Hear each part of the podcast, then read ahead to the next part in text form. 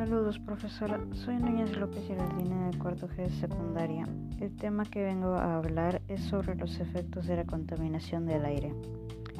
La contaminación en el aire es la inestabilidad que existe por la mezcla de partículas, producto de los compuestos químicos, la quema de combustibles fósiles, el humo, entre otros factores que quedan suspendidos en el aire. Estos son algunos tips de cómo podemos contribuir para contrarrestar la contaminación. Proteger los bosques y su vegetación, especialmente en las cabeceras de los ríos y en los suelos inclinados.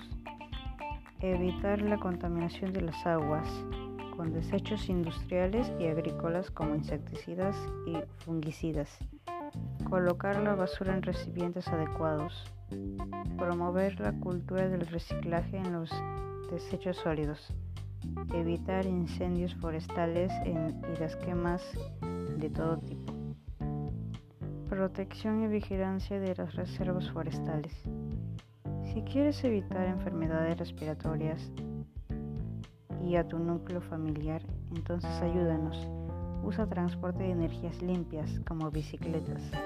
Imagina si son distancias cortas usa transporte masivo. Cuida al mundo y cuida a las generaciones futuras. Gracias.